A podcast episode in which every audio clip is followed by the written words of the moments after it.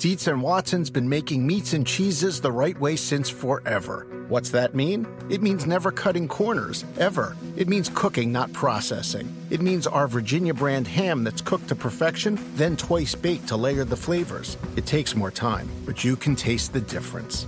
We come to work every day to do it the right way, even if it's the hard way. Because if it's not right for us, it's not right for you. Dietz and Watson, it's a family thing since 1939.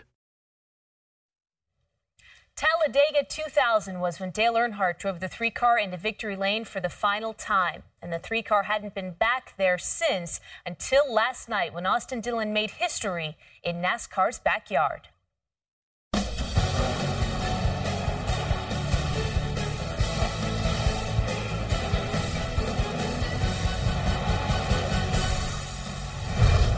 We just won our first cup race. Woo-hoo! Yes, Austin, yes!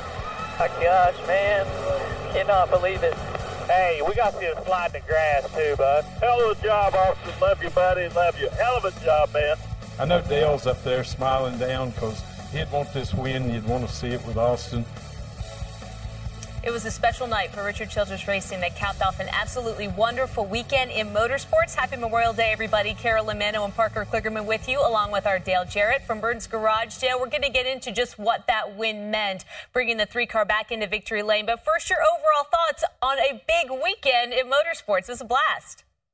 Oh, it sure is. I, I, don't know that there's a better Sunday uh, afternoon, and, and, obviously everybody, uh, a lot of people's minds are on other things through that. But motorsports is at the top of the list on uh, yesterday. Uh, just so many great races. Glad everyone is okay from so, some horrific crashes. But uh, what a win by Austin Dillon and his team. We'll talk more about it, but that's going to go a long way to helping him uh, in his career. DJ, it was a big win, but for myself, I had a little bit of a personal victory, and that was going to the Indy 500. I had an awesome time. I was able to catch the Monaco Grand Prix in the morning. Was at the Indy 500. The atmosphere was incredible. We saw an incredible race. Obviously, a scary wreck with Dixon, but thankfully he was okay. And then capped it off with an excellent Coca-Cola 600. Yeah, it's a really special event in sports. We're also going to show you what Kyle Busch did after the Coke 600. That has everybody talking, and also why Dale Earnhardt Jr. is quickly becoming one of NASCAR's best and most intrepid reporters. Uh, but first, let's show you how Austin Dillon got the biggest win of his life. And Parker, this really came down to fuel strategy well into early Monday morning, I might add. It did. Here you have probably the two best cars of the night. That is Kyle Busch and Martin Truex Jr. Basically running away with the race. They're going to bet, hopefully battle out, but Danica Patrick would blow right front and get in the wall, causing a caution, DJ. Yeah, and that brought everyone to pit road for four tires and as much fuel as they could possibly get. You see Austin Dillon right here going in to get his car serviced and get back out. Now, there are 70 laps going to be left. Your pit window or your fuel window is about 60 to 64. That's a lot of fuel to be saving. Austin Dillon had the car to do it though. And Jimmie Johnson also now trying to figure out how he was going to save fuel. Yeah, and you see these two right up here. Austin was mostly a top 10 car. The 48 had kind of lost the handle a bit, was coming back to the field, but neither of these two knew really at this time that it was going to come between them and how much fuel they could keep in their tank to win it. Yeah, DJ, yeah, you see Kyle Busch. Yeah, yeah, go ahead. You see Kyle Busch passing uh, on Jimmie Johnson, or catching up to Truex, excuse me, in the final laps. Yeah, and a little curious they didn't let Jimmie Johnson know a little sooner. You see him run out of gas here uh, with under two laps to go. But you can see Kyle Busch faster than Martin Truex, but this is in Austin Dillon's hands right now. Okay, so take us to the final lap here, Parker. Dillon going 70 laps on a single tank of fuel. When the 48 ran out, it was like the seas had parted for him to victory lane. And once he got off four, he knew he could coast across the line. And he basically did, remarking that it actually sputtered across the line and only allowing him to do about a 20 foot burnout after the race, but it doesn't matter. They got it to victory lane. It doesn't matter if you have to push the car to victory lane or not. A win is a win. Austin Dillon becoming the 33rd different driver to win the Coca Cola 600. Kyle Busch passing Martin Truex Jr. late to take second place, while the latter finished third after leading a race high 233 laps. Dale Earnhardt Jr. scoring a top 10 in his final Coke 600 start. So Austin Dillon became the seventh driver to get his first win at the Coke 600. He joins a list that includes David Pearson, Jeff Gordon, and Matt Kenseth, among others. Dillon able to bring the number three car back to victory lane for the first time in nearly 17 years as he spoke to Dave Burns after the moment. It just hadn't sunk in yet, man. I'm just so proud of my guys to deliver this to them because they did such a good job tonight. They had ice in their veins, man. We, we did a good job on pit road. We did a good, good job making calls, and my spotter stayed so calm in that pressure situation at the end. It kept me focused on what we needed to do to get to victory lane. The good Lord took us here, and, and I can't thank everybody enough that's helped me get to this point in my career. Houston, your spotter was calm. I mean, you sure he wasn't freaking out up there? He was very calm. He did a good job. I mean, we're chasing down what I consider the GOAT. I mean, Jimmy's tied with the best of the best. And um, to beat him in a little chess match there at the end, it feels really good. At a track, I've seen him win multiple races sitting in the stands and in the condo up there, so it feels pretty good. How about that new guy on top of the pit box and making that gutsy call? Like I said, ice in his veins, man. He, he knew what we were going to do from the start. He said, hey, if this thing goes green, we're probably going to stay out. So I was able to get ahead of the game with saving fuel, and it played into our advantage. You always got to put yourself in position. Tonight, we put ourselves in a position to win with a car that was a solid top 10 car all night long and stayed up there, did our job. I guess everything just opened up perfect for us. Austin, tell us what it means to you to put the three car for Pop Pop, for Dale, back in victory lane in the Cup Series. Well, I got to thank all the fans that have supported us by bringing the number three back. Um, a lot of people up and down on their thoughts on this, and, and we've had some really supportive people in the process. And Dow backing us for all these years, wanting to get to victory lane to deliver them this win, deliver my grandfather, all those fans out there, the three fans, the legendary number, to put it back in victory lane. It just takes a burden off my chest. It makes me feel so good and just happy for everybody that's a part of this team, RCR. Joshua Harris was on a windshield tonight. We get the tribute to the troops, to a guy, a true hero. It's pretty special the backyard of Kannapolis, the 600, Charlotte, and on Memorial Day weekend. Extra special? Extra special. I, I grew up racing in this fifth mile right here. Bandoleros and Legends cars. To get my first win here, it, it, there's nothing better. It shows that he deserved to be in the three.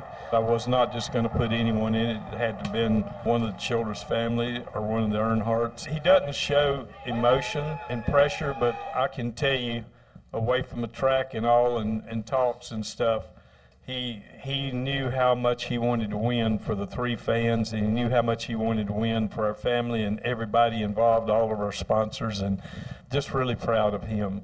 I never second guessed myself bringing it back, but I did have a lot of thoughts about bringing it back and the pressure it would be on whoever got in the car. Uh, Dale Jr. won the race for us, and uh, he's won a couple of races in the three, you know, uh, RCR and it just was uh, to see him win. That was one of the uh, big healing moments in 2002 when he won in Daytona in the three, and I knew uh, it would be. I wanted to bring it back, but it had to be something special to bring it back, and to have my grandson to to put put him in it was unbelievable. And Childress referencing a few Xfinity races there where where Dale Jr. drove the three car. This was the first time, though, that we saw the number three in victory lane at the Coke 600 for the first time in 24 years. There are actually four drivers, DJ, in last night's field who were not alive when that took place. But for the fans who were and who remember Dale Earnhardt's career vividly, what is the significance of bringing this car back to victory lane in this way?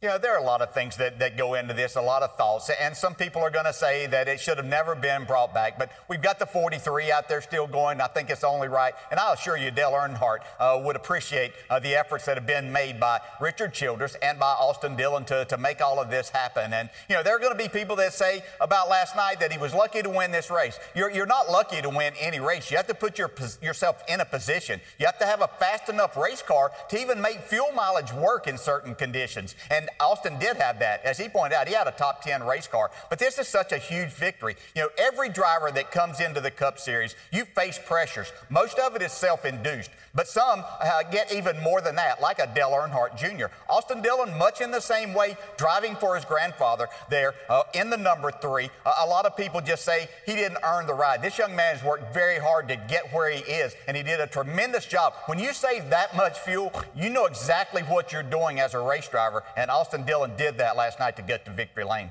DJ, how fitting that an American icon like that three right there would win on Memorial Day weekend in one of the biggest, toughest races we have in NASCAR. But I have to think personally for myself, when I think about the three, when I sort of came into the sport, obviously uh, at, at, 10 years old, Dale had lost his life. And therefore, the three, for most of the time that I've watched the sport growing up, my formative years, didn't exist. And as I came into racing in NASCAR, I was coming along the same time as Austin. And as he won the Truck Series, I won the Truck Series. He drove the three. As we went to the Xfinity Series, he drove the three. I raced against the three that that Dale Earnhardt Jr. won in, in, in 2010, the Xfinity Series. And for me, it started to really transform into having two different eras. There's the Dale Earnhardt, American legend era of the three, and then there's now the Austin Dillon three, the three of the young, up and coming, new NASCAR young breed. And I think for me, when I look at this victory of the three, it's more about Austin cementing himself, about being saying that he belongs in the Cup Series, that he this choice of, of his grandpa to put him in a Cup Series car is the right choice and that he deserves this opportunity. And therefore, I think this is the start for a three of a new era in the Cup Series where it's Austin Dillon's three to go out there and challenge for a championship. Yeah, and I think Austin Dillon and Richard Childress will both tell you they're not where they want to be as an organization exactly yet, but there's one fact that is out there. They have two cars that are going to be part of the playoffs when we get around uh, to that happening in September. So uh, that's a big boost for this organization uh, to, to have that already in hand. It allows them just to continue to further their program and to make their race cars faster, and they'll do that. And Austin Dillon has kind of taken the leadership role there, and I think that he's had a lot to say about that they need to go, some make, some changes that need to be made. So uh, I really appreciate the, appreciate the efforts that have been made there, and I think that when it comes time uh, for the playoffs to roll around, that they'll have faster race cars, and they've got very experienced winning drivers now. Yeah, the thing that was memorable to me from that sound was that he said it was a burden that was taken off his shoulders to really get that three car back to victory lane. And it has been a very turbulent year for the three team when you consider what they went through before Sunday night. Frustration reaching a boiling point after the Kansas race when Dillon damaged his own car at the very end. He finished 16th. He expressed his disappointment afterwards, and his crew chief, Slugger Labbe, told our Marty Snider that the Kansas finish was when the team really started thinking about making some major changes changes. And one week ago today, Labbe was replaced with Justin Alexander, and the team then goes out and wins the Coke 600 after a very tumultuous week and an exchange between driver and owner. To be quite honest with you, this past week we had an argument about our race cars performing, like face to face, full on argument with your grandfather, and. Um, we made it through it, and we're in Victory Lane this weekend, and it feels damn good. So, just letting you know, he's, he's not only my grandfather, he's my boss too. And it feels amazing to be able to have a good conversation with him and him to, to listen to me and, and take, take what little advice I know, because he's been doing this for so many years. Just wanting more, man. I want to put the three car in victory lane. That was what it's about. He, he's won twice this week. I think he won that argument. So really, what a roller coaster week for Austin Dillon and RCR. It looks like all is well now. Winning is a cure-all. Dillon has a win, and now he has a playoff spot. But Parker, finding that balance between being a family-run business and also being a professional organization, I imagine, has its challenges. There's no doubt. And when you think about what Austin has done in NASCAR. So as you think back to the Truck Series, you know, it's okay to be a family organization, having fun, racing on the weekends in the Truck Series. It's an okay thing where you can be successful in the Xfinity Series. But when you get to the Cup Series, this is where this family business makes its money. This is where everyone in the Cup Series is trying to make their mark, and this is their day-to-day job. They're living, and therefore you need to be a professional organization. It can't be just a fun thing. It's not a charity case to put his grandson in that car. He has to perform because it's the livelihood of that family if he goes out there and performs. And therefore, that comes with a different set of pressures. And I think when I listened to him there talk about that argument with his grandpa, that means Austin is taking that leadership approach. He understands that. He knows that he needs to go out there and be the race car driver. That's his boss that he needs to perform and act with in terms of how he makes those race cars faster, how they drive this organization forward to go out there and challenge for championships and overall raise the profile of Richard Childress Racing. Yeah, well said there, Parker. And I'll say that Austin said that he had to, to talk to his grandfather as the race driver there. And now Richard Childress has had discussions uh, many times and maybe arguments with Dale Earnhardt, with Kevin Harvick uh, about the future of Richard Childress Racing. And they had to sit down and have heart-to-heart talks. Uh, and at that time, it was man-to-man, driver-to-car owner. Uh, yeah, this is a little bit different when family is involved, but I really appreciate the, the fact that Austin took the initiative to sit down with his grandfather and talk talk to him because he's a professional race car driver. Yes, his grandfather is the owner of that, but changes needed to be made if they were going to compete at a higher level. And you really appreciate Richard Childress sitting there listening and, then giving back, but understanding at the end that they had to make some changes, and it paid off uh, very quickly for them. And I think that it will continue to pay off for them. And we had Slugger Labbe on the show the week leading up to the race uh, in the immediate departure, but between him and RCR, and he did tweet his congratulations to the entire team, despite the fact that he wasn't around for that win over the weekend. Coming up later in the show, we are going to tell you how Austin Dillon responded when asked about his place among the pecking order of NASCAR's youngest stars. But next, must see TV continuing after the race when Kyle Busch wore his emotions right on his fire suit. Why was he so upset? That's next.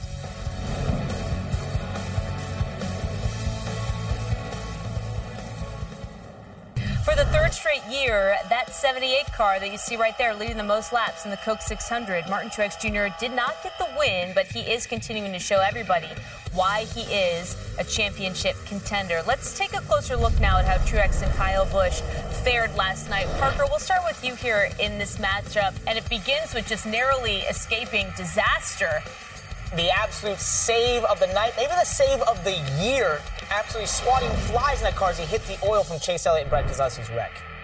And then stage one here at DJ, Kyle Busch would ultimately get the win. Yeah, you know, this I was impressed more with this part of the race that Kyle Busch uh, was that good at that time, but you knew they were going to have to make some adjustments if they were going to keep up with this 78 later on, Parker. Yeah, because as the sun went away and the night fell, the 78 came to life. He looked like the absolute car to beat but he would not beat that 18 off pit road, which would prove not to be the final stop. Though. And here's the final lap, uh, DJ. Kyle Busch passing Truex for position two. Yeah, Truex had gained the lead back, but what a great run that Kyle Busch had here right at the end, thinking this was going to be the pass for the win at that point in time. So, as a result of Truex's performance and the fact that Kyle Larson had a bad night, Truex is now taking the overall lead in points. Larson dropping to second. That's five points off the pace, while Kyle Busch sits at fifth in the standings. He has no wins this season, and after the race, he was clearly unhappy with just how his night ended. Okay, we'll open it up uh, our post-race press conference of the Coca-Cola 600 with the runner-up, Kyle Busch. Um, with this late hour deadlines, I'll just open it up for any questions for Kyle. Any questions for Kyle? We'll go over here to Bob.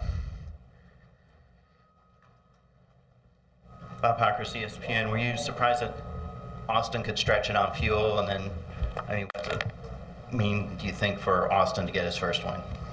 I'm not surprised about anything. Congratulations. Any other questions for Kyle? Up in the press box? All right, Kyle. Thanks for your time.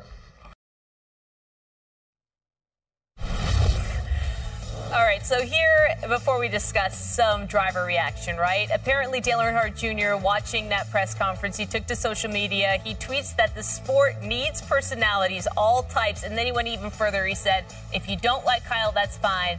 But that was funny. And then Matt Benedetto, not abused, he tweeted that if he ever acted like Kyle Busch, then you have permission to smack him.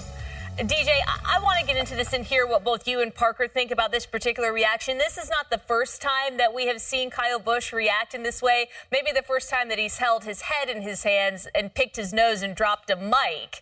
But I mean, your your overall reaction to how he behaved after after this race.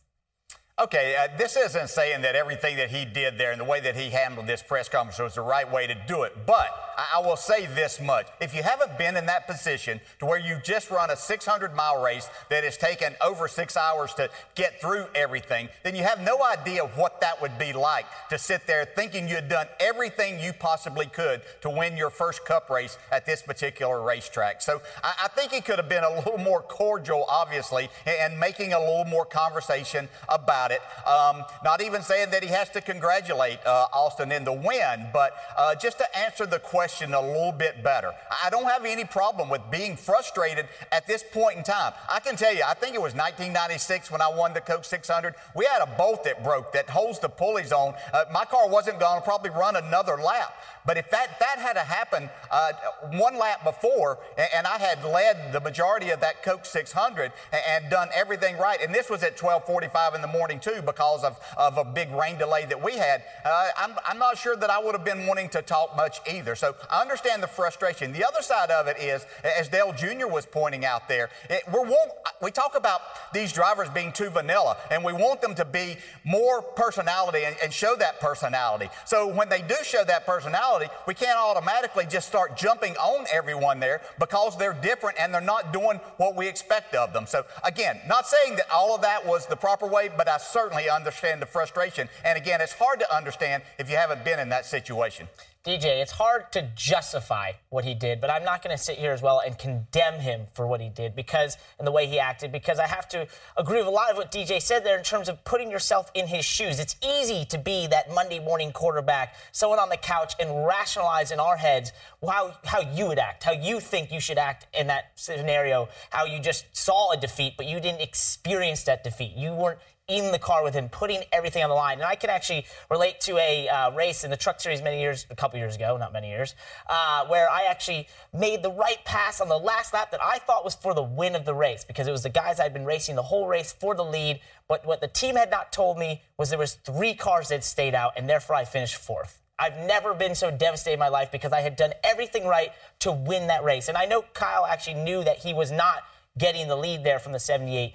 But it's that point that you've done everything right. You had the fastest car. You made the passes. You did all the right things it meant to get into victory lane in the longest, most grueling race we have, and it's not there. It gets taken from you. So you can't justify it, but you're not gonna. I'm not gonna condemn it. And I'm gonna say this though: the thing about this action of his is that's Kyle Busch, and we're not gonna change that. If you find him, if you try to hold him back, he's only gonna find more ways to act this way, to do these things because he cares about one thing and one thing only, and that's winning races. So I'm going to just do this real quick.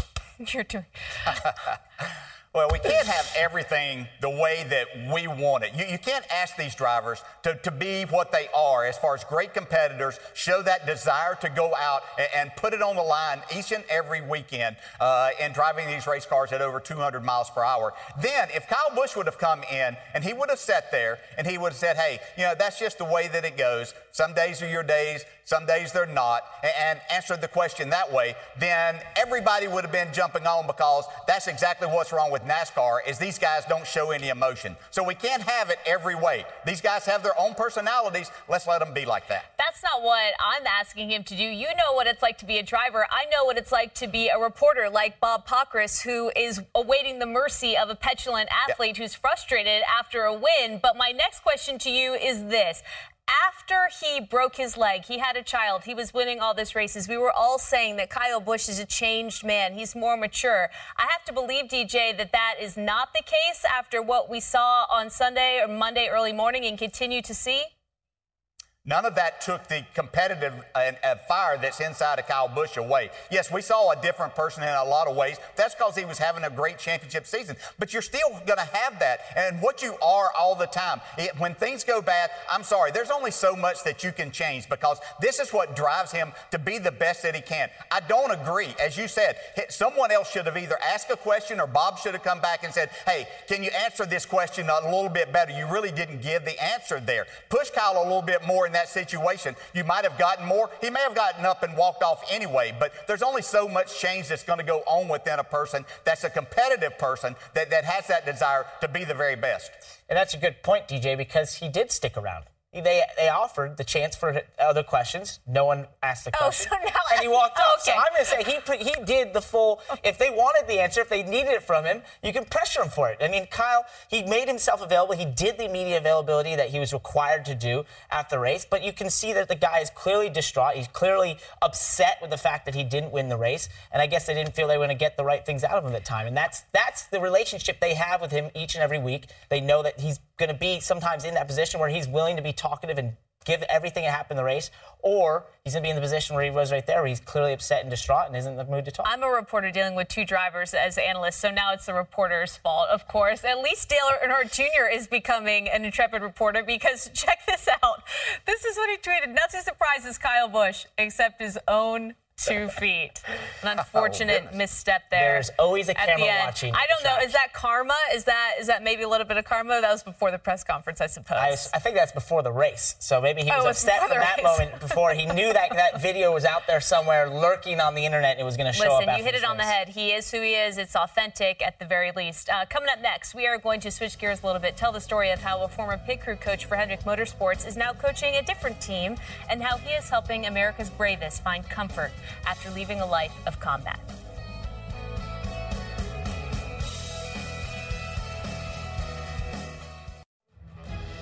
During that weekend, the 600 weekend and, and Memorial Day, it's a little bit extra special. Uh, we get to meet uh, some families of uh, some soldiers who have served, and to hear their stories is, is pretty unbelievable to me.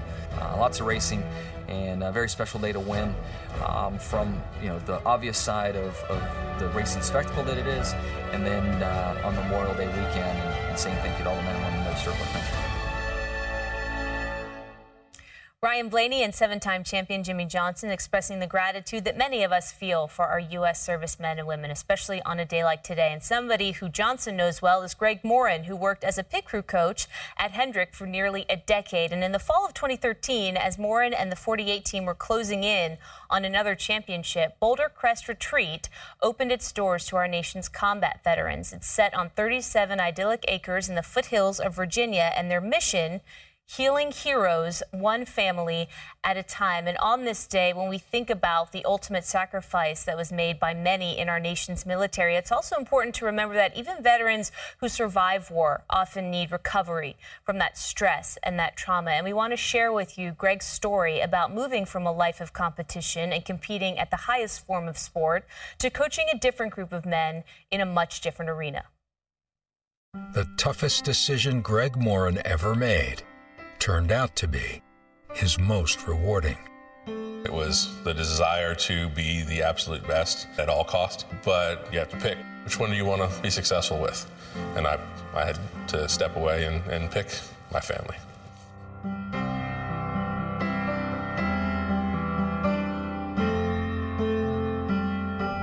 So, Ken and Julia Falk are our co founders. So Ken served 21 and a half years in the Navy and is a combat veteran. I'm retired combat veteran, U.S. Army, Airborne Ranger MP, and I'm a combat operations specialist. Deployed uh, Panama, Honduras, and Desert Shield, Desert Storm. I slowly crawled inside my own head. I was a guy that wasn't sleeping about three hours every five to seven days. I began to isolate. I began not to get along well with others. Checked into VA, and they told me that I was suffering with something called post-traumatic stress.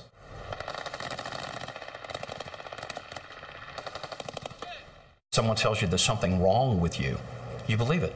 Well, then I self medicate, and I'm in this endless loop, and you live with a diminished version of yourself. I had a plan to take myself off the planet. I had a plan to kill myself. You know, they trained us to be uh, hyper alert. You had to know everything about a doorway, about a window. Like the attention to detail you were trained to have is nuts. Then we had to be able to get three hours of sleep and be able to move on 24, 36 hour olds. And then you look at the symptoms of post traumatic stress disorder, and they're exactly the same. Okay, it's like you trained us to be this way. And now when we get out, we're broken. It's like if these things were strengths while we were in, they're strengths now. Instead of prescribing us some medication, why don't you show us a way to use these skills outside? And we believe if anybody has a chance to recover from trauma, it's our combat veterans. I'm different for a reason. I'm okay with being different. Our country needs different. It's time for our combat veterans to step up in our communities and lead again, not to be felt sorry for. And so for seven days, six counselors lead six veterans on a new mission. So PATH stands for Progressive and Alternative Training for Healing Heroes. Both eyes open, the bow's leaning to the right. And that's part of an 18 month program with our aftercare. Initially, it's, it's a lot of us contacting them. And then as time progresses, it kind of turns into them running the groups, them running the calls, them calling each other. It takes us about a year, a year and a half to be able to walk back into the light, to be able to balance ourselves. That balance was something Greg Morin needed too. 40 weekends a year on the road for seven and a half years left him with a stopwatch in one hand, five championship rings for the other. But the sacrifices were costly. And that revelation was like a punch in the gut coming from his youngest son. He called me into his room one night. I had stayed home from the Dover race. And he said, Hey, I want to tell you something. I'm like, All right, cool. He wants another 15 minutes talking football plays before he goes to bed. He looked me square in the eyes at six years old and said, You were like a real dad this weekend. It's like, Oh, wow. What do you do with that? I mean, it's taken a year and a half to say that and not tear up about it at that point relied on my ego. I got rings. Somebody's going to want to hear me talk. And nobody did. You just keep putting in the work and have the faith, and it's going to happen. And that's when I was introduced to Ken and Boulder Crest. But what the heck am I going to do for soldiers? Roll up a car. We're going to six men change the tires and fuel the vehicle and teach us how to work as a, as a team. We know how to work as a team. He said, My talent is to see the potential within and use their abilities best in their life. We gave him a module in the program and he was magnificent. Was it nerve wracking at the beginning? Am I going to be am I going to be successful at this? Yes. That was before I understood that it wasn't about my success. It was about their success. If I'd have had the leadership that I have in Greg and anyone in the Marine Corps, I don't know that I would be sitting here today because I'd probably have been a whole lot better off. He's an incredible man. The integrity, the discipline, the honor, the honesty, the commitment, the strength that they have to stand up and see the worst that humanity has to offer and continue to move through it. There are two different chapters for me. There was a chapter where it was all about victory and it was all about glory and it was all about how deep can you seat yourself in the history of this sport. And when you turn the page on that chapter and, and really start focusing on how can I, as a coach, as a man, as a person, be significant instead of successful, it changes the game. And when you add the fact that you may have had a hand in saving somebody's life, or you've helped somebody enough that they can save somebody's life, there's nothing higher than that. Boulder Crest Retreat doing important work. And yesterday at Charlotte, not just a race, also about paying homage to those who made the ultimate sacrifice in defense of our nation and those who continue to defend it today. More NASCAR America coming up.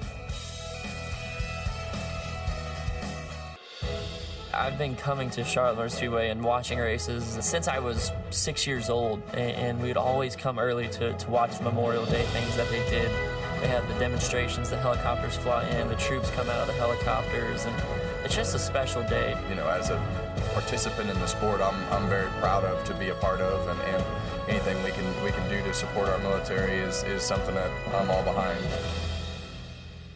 Ty Dillon and Kevin Harvick with some nice words there on this Memorial Day. We're going to show you how Harvick's Coke 600 might be remembered more for what happened on pit road just a little bit later. But for now, let's recap the biggest day in racing around the world, starting across the Atlantic Ocean in Monaco. It was absolutely, Parker, just a picture perfect day on the streets in the Principality. Sebastian Vettel starting second, looking for his first win at Monaco since 2011. He and Ferrari teammate Kimi Raikkonen lining up 1 2 after the start. Yes, and Kimi Raikkonen gets the jump here, holding off his teammate. His teammate would hold off Valtteri Bottas and Mercedes, and it would become between these two Ferrari drivers for the win. And then here, as we get late in the race, you have Jenson Button, what's going to be most likely his last F1 start, getting into Pascal Wehrlein as they get here and you see, they just touch a little bit, and that would send Pascal Wehrlein into the barrier where he'd actually remarked to his team he was okay. He just would like a way out of the car, and eventually he was able to get out. Yeah, he will undergo further evaluation on his back in the coming days, but it looks okay. Could have been a lot worse. In the end, it was Sebastian Vettel who took the victory. Yeah, he was able to leapfrog his teammate Kimi Raikkonen with some fast laps as Kimi Raikkonen went in the pits, and therefore he got the victory. The first for Ferrari since 2001, and a huge day for him in the championship as his t- uh, main contender Lewis Hamilton could only muster a top 10. Yeah, he expanded his lead to just over 25 points. Four-time champ finished first or second in every race this season. Let's go now, DJ, to the 101st running of the Indy 500. Over 300,000 fans in attendance, including Parker. Scott Dixon on the pole. But man, it was a rough day for him. Let's go right to lap 53. Dixon getting into a crash with Jay Howard, airborne and slamming the inside wall. Yeah, this is just the worst situation that you can see, certainly for a driver in this situation. A slower car right there, you're going 220 miles an hour, not much that you can do, and then becoming airborne. As I sat and watched this, uh, just in fear, uh, in knowing Scott Dixon, but a great testament to the durability uh, of these vehicles to withstand something like that. And when I saw Scott Dixon get out, uh, it was a great relief. 21 laps to go. Fernando Alonso, engine failure. He did, though, show why he's one of the best in the world. He led 27 laps and running up front for most of the race. Mario Andretti among those tweeting at him. He did have some milk anyway, though, Parker. You might as well, right? Yeah, definitely. A little bit of a salute to the media. Yeah, six laps to go. Takuma Sato making the pass on Elio Castroneves for the lead, who, by the way, was bidding for a record-tying fourth Indy win. Yes, and this was an incredible pass around the outside. And Elio would try to get the run on him in the last two laps, but it wasn't to be. Takuma Sato gets his first Indy 500 win after coming so close a couple years ago and becomes the first Japanese driver to win the Indy 500. Here's what the win sounded like in his native country of Japan. Take a listen. 入った入った入ってますね残り5周タクマ並ぶエリオット並ぶエリオット並ぶタクマ前に出た前に出たすごいすごいものを見ている今ファイナルラップさあみんなみんな見てるか来た来たさあ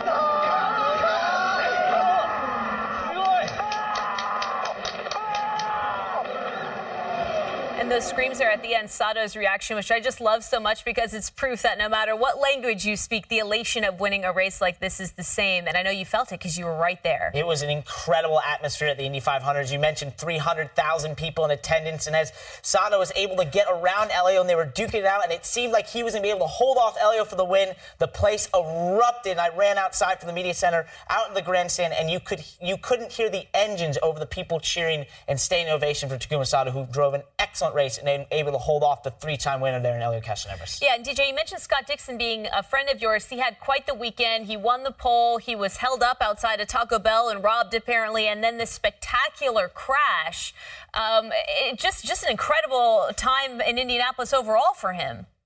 Yeah, it really was. I mean, such an elation there to in, in one part of the day, uh, just uh, over a week ago when he won the pole, had the fastest car there, knew that he had a great chance at winning, and then just uh, unfortunately things turning out to be right in front of him there. But you're going so fast as a driver, you just don't have one chance to make your move, and the car moved right in front of him. So it was very, very unfortunate. Just so glad to see him come out of this okay. I don't care how safe things are. When you see something that spectacular happen, uh, you just don't know what the outcome may be. But it was a terrific race uh, that followed uh, throughout the day. Very entertaining. Uh, the, the twists and plots throughout all of that, uh, and then a great pass towards the end uh, for the victory. So a lot of fun to watch that 500 mile race. Uh, Dixon actually sent out a tweet last night just thanking everybody um, for all the messages. He says, Thanks for all the messages. That was a wild ride. Bum for Camping World. Now on to the championship. Congrats to Takuma Sato. So happy for you. Well, until last night, the racing image that came to mind for most when they thought of Austin Dillon was of his terrifying wreck at Daytona. Now he will always have Coke 600 winner on his resume. What does the win really mean for the rest of his career? More when NASCAR America comes back.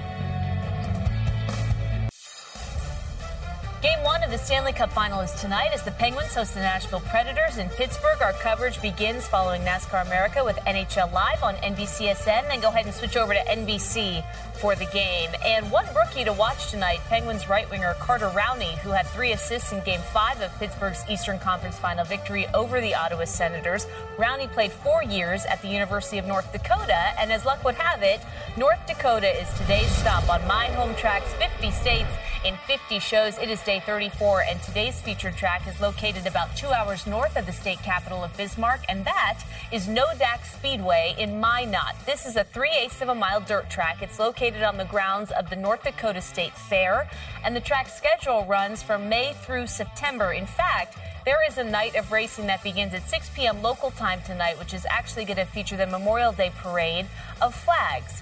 And it is also the home track of eight time World of Outlaws champ Donny Schatz, who grew up in Minot.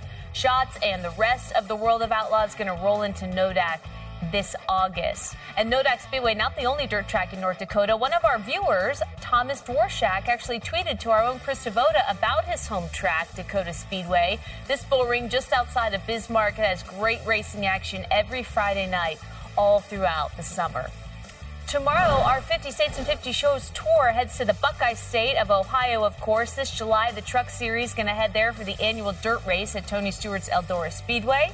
it is a race that has become a must see event for NASCAR fans. Meantime, coming up next, we're going to hear more from this year's Coca Cola 600 winner, Austin Dillon. He will answer the question on where he ranks among the young lions of the Cup Series. DJ and Parker giving their take on that as well when we come back.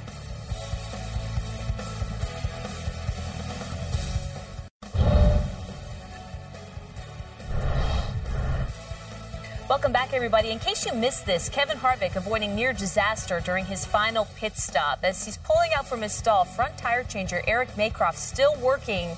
And for a brief moment, Maycroft dragged by the four car. Fortunately, nobody was hurt. Harvick ended up ultimately finishing in eighth place a scary moment there. But Harvick and the four teams still searching for their first win this year, of course. And speaking of his former team, Richard Childress Racing and Austin Dillon adding his victory to the one that Ryan Newman scored at Phoenix back in March. Following last night's win, Dillon was asked about his place among the sport's current crop of young stars. Austin, with all the uh, with all the talk about some of the younger guys in the series, the Chase Elliott's, Daniel Suarez, did you almost feel like you were kind of aging out a little bit here because because the, the I'm the coolest one. Did you feel like you were getting like kind of lost in this lost in the sauce? Guys?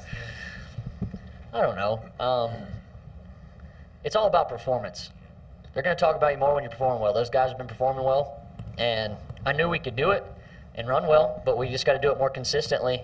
And um, when we do, I think they'll talk about us. What does this win do for the way he's perceived among this young group of stars? Well, when you think about what he's done this season, I think that's where some of this pressure comes from. As you see these younger stars coming in, and, and when you think that Austin, coming off last season, had a really good season last season. That was the highlight of his career so far in the Cup Series up until now. But then as they went into this season, he just didn't seem to have that same pace, same ability to finish out races. And when you look at the crop that came in this season, your Erik Jones, your Daniel Suarez, his younger brother Ty Dillon, going into this race, they were ahead of him in points. That added to the pressure that he also, when you look at the performance he had last year, was hoping to probably align himself with what Kyle Larson is doing this year, who came into this race as your points leader. But none of that was there. And so when you think about where you stack up in a current crop of drivers or where you stack up amongst your peers, you don't want to be at the tail end, and you especially don't want to be at the tail end of lesser experienced drivers. And that's where he found himself going into this race. But what you heard into this week, you heard about the meeting he had with his grandpa. You heard, you saw him go out and win this race, and the confidence that comes with that. Those are the things that turn this cycle around. Those are the things that turn the performance around, which then turns the news headlines around, and therefore allows him to feel like he's settled where he should be amongst his peers. Okay, so talk and speculation is for those of us in the media that want to rank and put people in order. If you're a driver, a competitor, and seriously uh, think that you're in a position that you should be in, that you're one of the best 40 race car drivers deserving of being in a cup ride, then you're not paying attention to what everybody's saying. If you listen to it at all or you happen to hear it, it's only put there for motivation. So if we want to talk about the things that really matter as we talk about those young guys and we list them. The one of them now that's being talked about that has a victory is Austin Dillon. Doesn't matter how he got it, he performed well enough to be in a position to get that victory. Didn't lead a lot of it, wasn't inside the top five much of the race, but he was there to capitalize on an opportunity that is put there. This young man has worked really hard to get himself into position. He's helped make Richard Childress Racing a better organization because just a few years ago, we were talking about them like kind of like we talked about Jack Roush's organization last year, to where they just weren't. Uh, doing anything noteworthy. So now they are performing at a much higher level. And the biggest thing is right now, yes, Chase Elliott, Erik Jones, uh, uh, Ryan Blaney, they have great talent. They're going to win races. But right now, uh, the one that has that uh, playoff berth is Austin Dillon, and he's done a terrific job of becoming that leader and taking that leadership role that's going to be needed there at Richard Childress Racing. You know, before that, they had Dale Earnhardt, who didn't mind speaking up and telling them the, what they needed to be done. They knew they had the driver, they had to listen to him. Kevin Harvick came along, was much like that himself. Now, Austin has put himself in that position. But again, you, you can talk about luck, and, and if you have to have some amount of luck to, to, to win races at this level, in a lot lot of different cases, but you have to put yourself in that position. And they've worked extremely hard to get themselves in that position. And again, the fact is, they have two cars that are playoff uh, ready right now. DJ, so are you saying winning fixes everything?